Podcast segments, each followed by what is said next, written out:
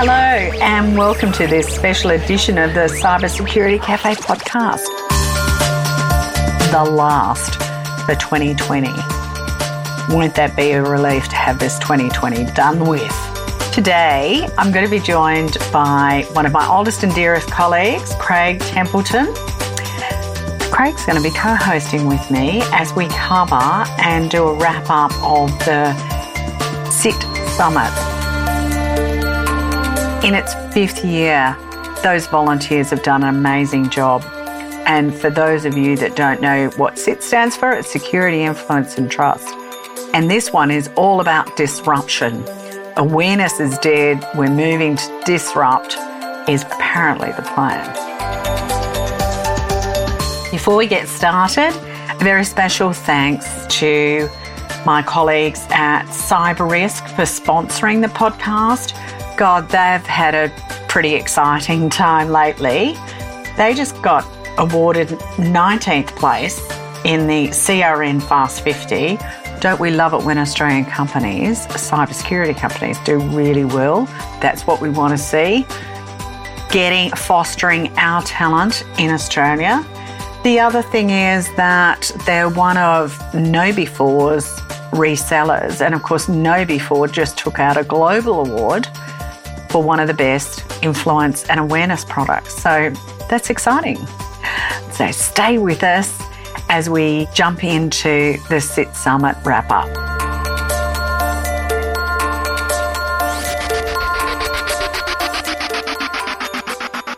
Hey, Craig, so much fun to have you as a co host. Thanks very much, Beverley. Oh, look, my pleasure.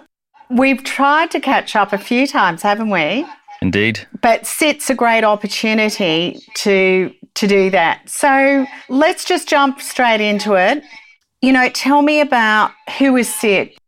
We started about 2016. In fact, well, it was probably the year before that. In 2015, a bunch of us were sitting under the Sofitel Hotel in Melbourne in a cafe, thinking, you know, we're probably sol- all solving the same problems together but it doesn't make a lot of sense that we're solving them in slightly different ways. So um, that's really when the idea was born that we should really be collaborating a bit more broadly so that it doesn't matter whether or not you go into the bank or the grocery store or the post office or the telephone shop and get slightly different advice. So um, that was uh, that's that's how the group was born. Security, influence, and trust. I mean, basically, we're a community of people that believe that collaboration, consistent messages, and simple actions are key to helping people protect themselves in the digital world. And simplicity is really something that we're we're striving for.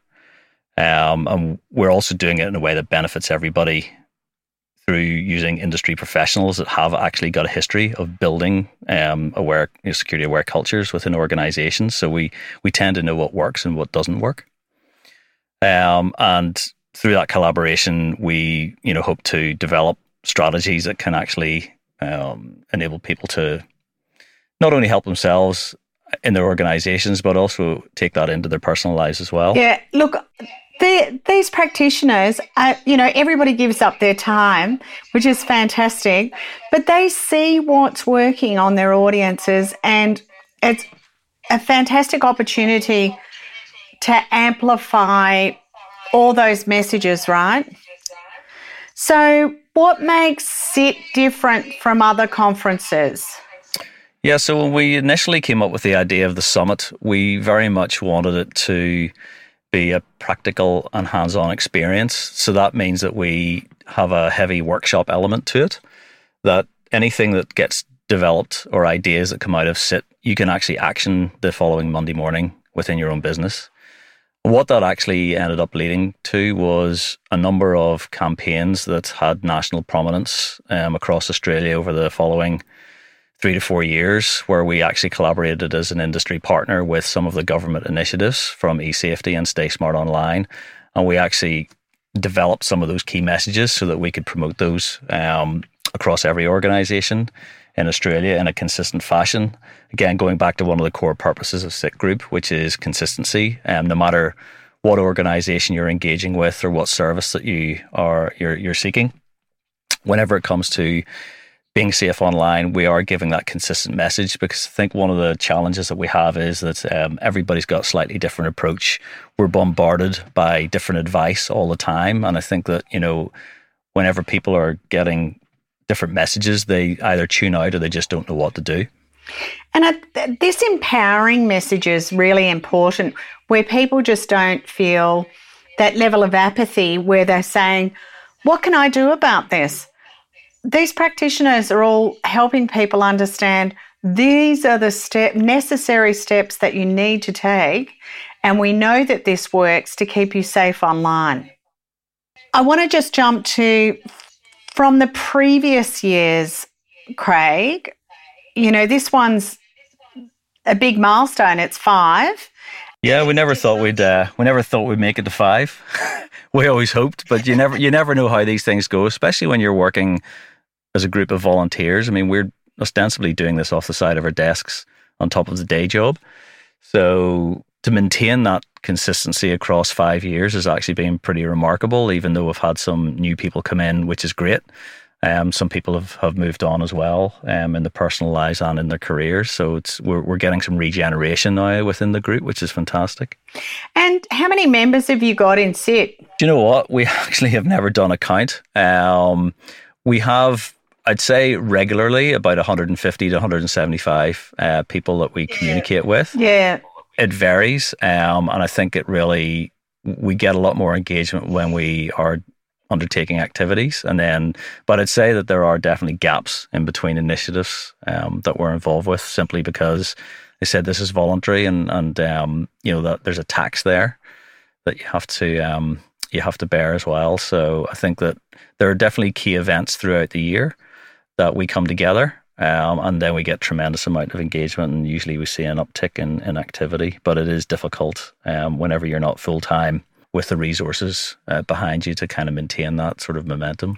But if you talk to, so I've had the opportunity on the podcast to talk to lots of global people about cyber influence and cyber awareness. You know, Lance Spitzner, Masha Sedova, um, Dr. Jess Barker, they all rave about how great SIT is and how wonderful it is as a as a as a case study for how this how this level of collaboration works, right? Hey, um, I think it's a good chance to just dive in a little because I observed the conference and I think we could have a chat about a couple of key things like Stage Kings. Jeremy did an amazing job of telling us how you can disrupt do you want to tell us a little bit more about that? Yeah, look, that was a real coup for us this year and fantastic effort by the organising committee to actually get um, someone like Jeremy to open the conference. So this year we had to go virtual like everybody else is doing um, because of the, the pandemic. And um, for that reason, we couldn't have a workshop element. So we thought, well, you know, what could we do to to maintain the high level of um, the high standard that we've always had in terms of speakers and content at the at the organization. And then the uh, the idea was like, well, hey, like, oh, the Stage Kings are really the one of the success stories of a, of an organization that really had to think differently. So it wasn't about the technology that they had because they, you know, they have got a lot of advanced equipment to make all of the stages for the live events that they uh, that, that that that they um, use. So uh, it was more around the thought process that they went through in terms of, well, if live entertainment as an industry has basically shut down overnight and that's the single income stream, like what would a company like that do? And, um, you know, the story is remarkable where the, you know, the idea came around pivoting into work from home furniture and that sort of ballooned from there. So it very much sort of followed the philosophy of SIT Group, which is you can have all the technology you like in the world, but you know there is a thought process that people go through when they're under pressure. Um, whether that's dealing with digital risk, cybersecurity, or pandemics that impact your company, you, you know it's it's it's one of those pivotal moments. So we thought, well, what a great story to tell and open the conference with to say, look, here's here's something that an organization and a frankly, a family business had to undergo under duress and like look at the outcome that they've had. So, like, what could we learn from that uh, as an industry? And I think we learned a lot. I really enjoyed a couple of things that I took away from it was how much people got behind them. You know, they were really authentic about telling people what had transpired and that they just weren't going to have a business. And as they pivoted into creating work from home equipment, people not only bought a desk from them, but they bought everything else from them as well that they possibly could. And they just got this magic support behind them, which I think really was very deserving. But the products are high quality. Yeah, so they had you know they had the technical capability behind them, but they still needed the idea and the thought process. And I think one of the key takeaways from Jeremy's keynote at the summit this year was don't rule anything out, act quickly, and and be decisive.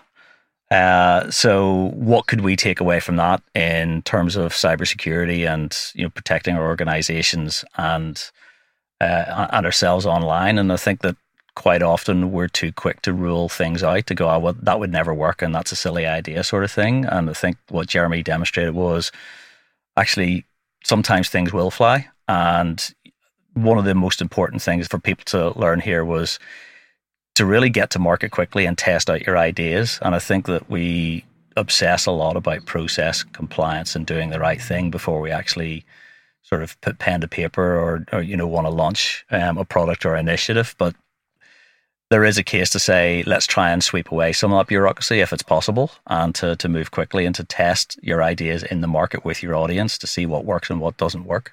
And that's all about risk maturity, isn't it? You know, if you're ready to take some risks, you can really get some great rewards. Just moving on. So, next up, we had Olivia Grandjean Thompson. You know, her message really was it's not what you say, it's how you say it. And really used a good example of Cinch's messages which was really about just very simple and effective communication. Yeah, and I think there's there's a trap that the cyber industry falls into, which is the jargon and the lingo that they use and the notion that somehow you need to educate people into being cybersecurity experts. But the reality is that you need to tell a story that people can relate to in a language that they understand and give them very simple steps that they can take. And as long as people believe that that's achievable and they can do it, then you know you're going to get some traction. I think some of the mistakes that I see within my own industry is that we we try to turn people into cyber experts, and that's actually not what we what we need to do.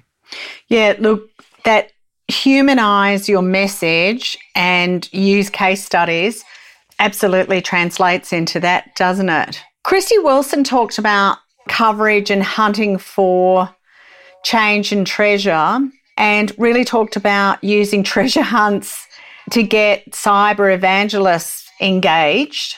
Are you doing any of that? We're not doing something I would say as as advanced as evangelists and doing treasure hunts, but we we certainly do engage across our organization where we try and tap into other parts of our business and try and sort of get some leverage that way. The the team that I run is in the security space is quite small. So we have to use whatever is at our, our disposal, and I think that a lot of organisations uh, would would fall, uh, face the same difficulties. So very much we'll leverage uh, internal comms if we want to reach out to our staff and employees, or we'll use our go-to-marketing team if we want to reach out to our customers. Um, and I think that in any business or organisation, there'll be other teams that you can engage in a way that they're used to doing, um, in, in, a way that they're used to acting. So they can they know what best suits their audience. So if you can work together around, well, here's the key messages that we're trying to get across, and really get them to help build the solution. There's probably going to be a better outcome rather than the security team saying, We'll want you to say it like this. Exactly. And look, these people have been working in the culture of the organization and really understand what gets traction in relation to messaging. So they're a very, really valuable resource to use.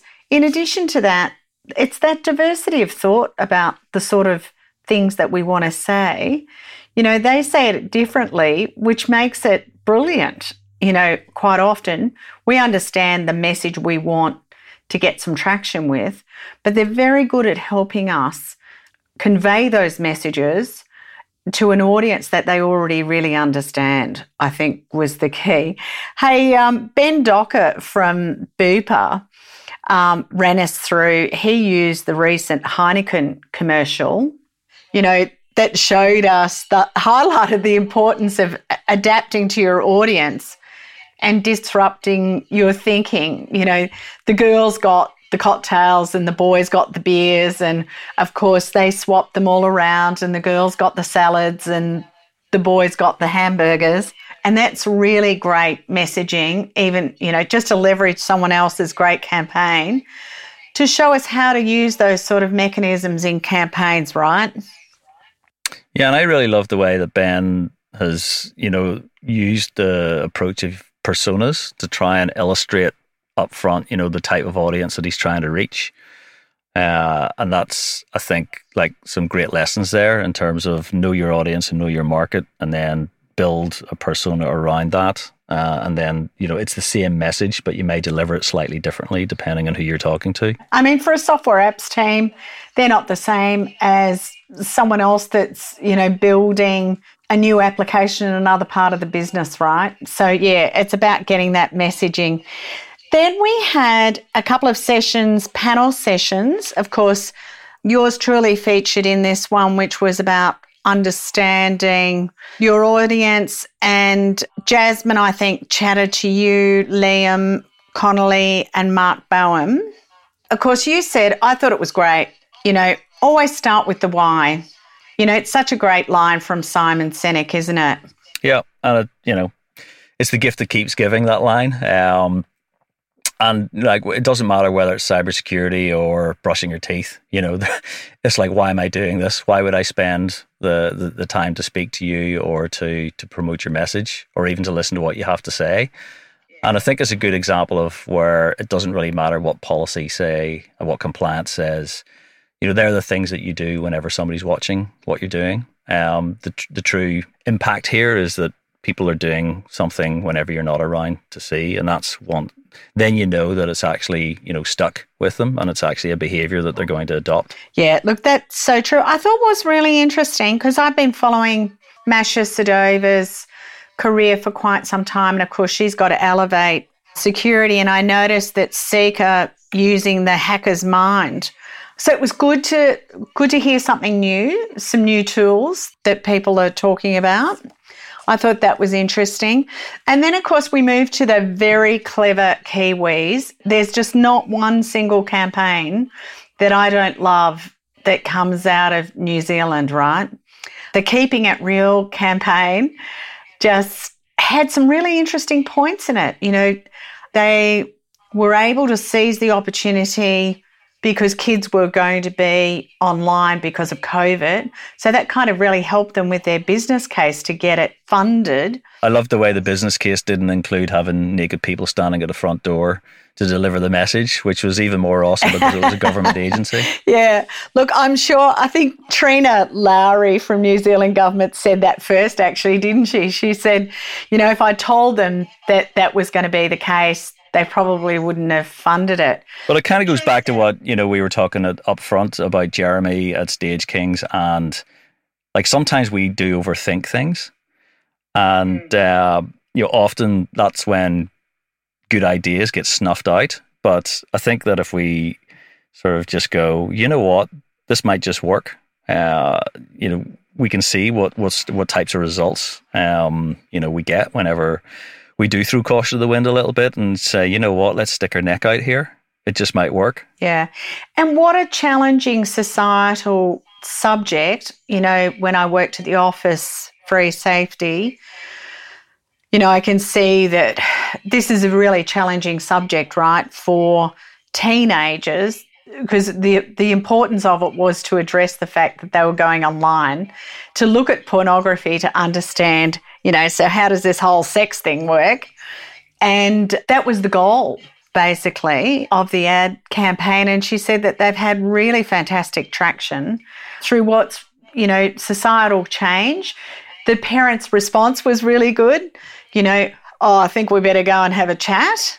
So it really highlighted. Yeah, look and if you looked at how the ad played out, and you know, for anybody who's listening, they can they can check it out on YouTube as well because it's by all by all accounts, it's gone viral.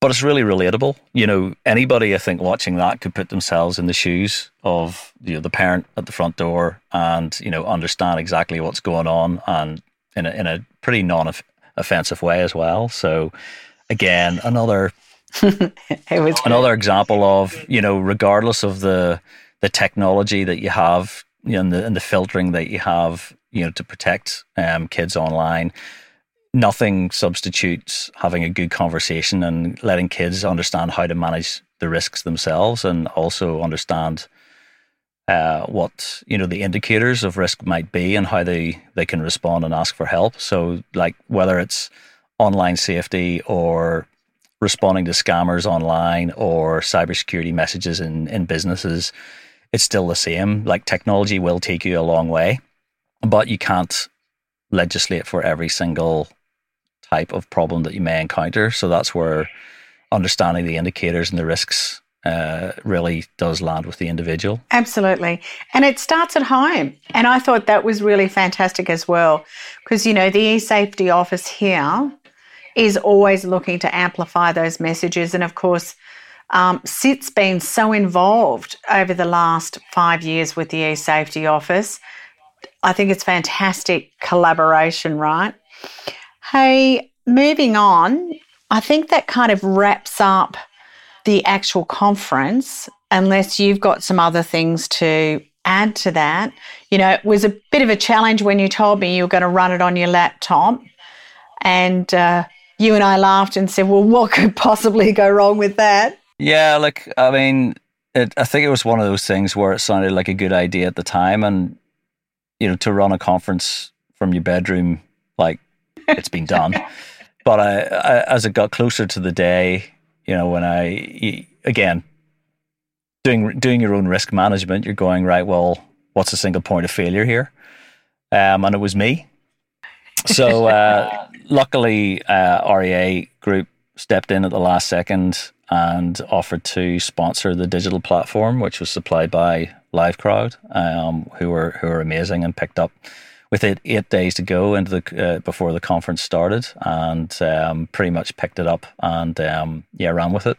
So that was fantastic. They did an absolutely sensational job you know, I've been online for a lot of conferences this year and they absolutely seamlessly managed it. I thought it was absolutely fantastic. A big shout out to Martha McCain. She did a great job. Yeah, absolutely. Couldn't agree more. Um, you know, great MC. She had to keep everybody on track and on time, and we we had a tight schedule, tighter than we usually run uh, whenever we have a live event but uh, it was also compressed into shorter time sp- space as well. So yeah, um, great job from Martha. Are you relieved it's over for this year? Uh, like every year, 24 hours before the the summit, I think, what am I doing? Uh, and then after it, I'm going, oh, it was great. Let's do it again next year. So, um, yeah, I'm kind of in that post summit glow of, oh, yeah, we could do that again next year. And look, you know, it is that glow, isn't it? It's just hilarious. Um, you just made me laugh when you said that because I think we're all a little bit like that. It went well and it delivered some fantastic messaging.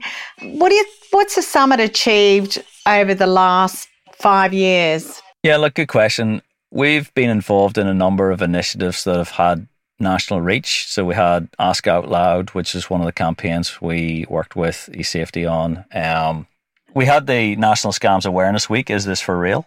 Uh, which was another great collaboration, and that's really and during that we actually had a Twitter feed, a live Twitter feed that we we manned effectively and womaned, um, so to speak. So we were answering live questions online um, during that campaign and a number of others. So, you know, we've really built upon that sort of idea of a workshop where we go, right, well, it's a safer internet day coming up. Um, you know, what should a national campaign look like and what can we get behind? Because by and large, we all work for organisations that every Australian uses um, day in day out. So it makes perfect sense that we would have a consistent message across all of those businesses. And we're just getting so much better at doing that deeper customer um, traction in relation to, you know, all those behaviors that they're using at home, they bring back to work. I think that's going really well, especially when you start with why. You know, what's in it for me? Well, we're all part of the digital economy and digital digital resilience and digital education is really important. Hey, so what do you think the future holds for SIT?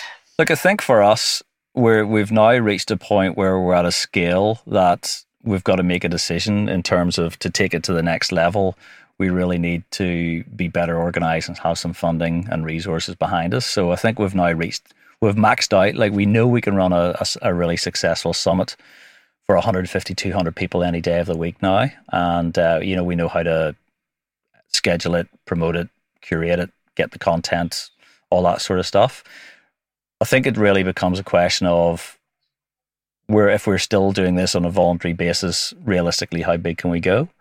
Or do we partner with other organizations to try and get the scale um, and you know that we would need to to grow a little bit bigger. We've never really been about the numbers in terms of let's have a massive membership. That's never been the that's never been the purpose or the core mission of the of the group. It's always about developing good strategies and giving them away to people to to use freely.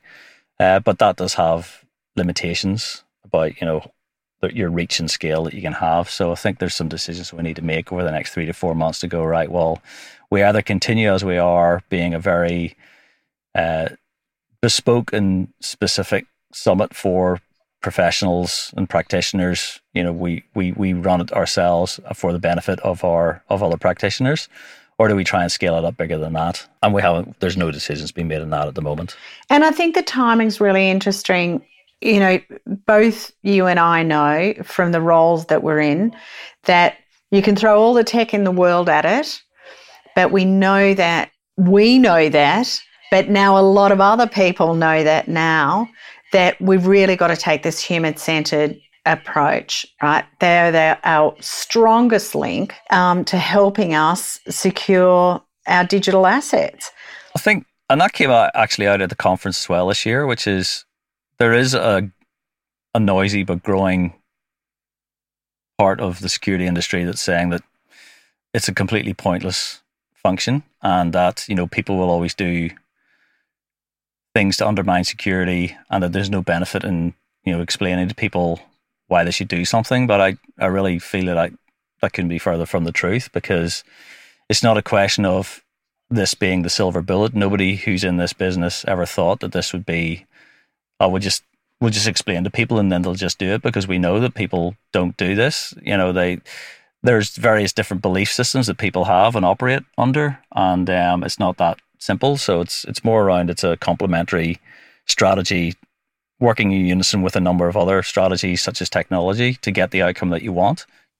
That's just flipping an argument for an argument's sake. That's going, oh, it's white, it's black, it's got to be this or it's got to be that this is part of it and, and an important part of it, not all of it, but it's a really essential part of it.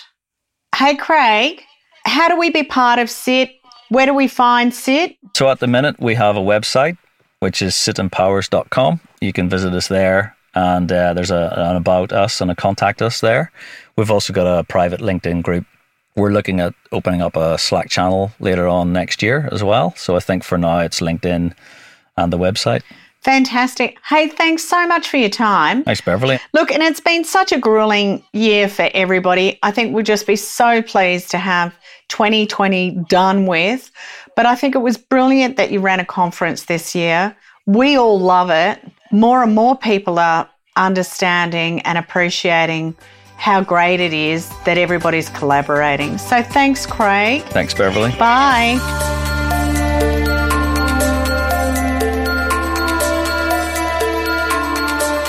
Thanks for listening to the Cybersecurity Cafe podcast. You can find me on LinkedIn and Twitter or all the W's cybersecuritycafe.com.au.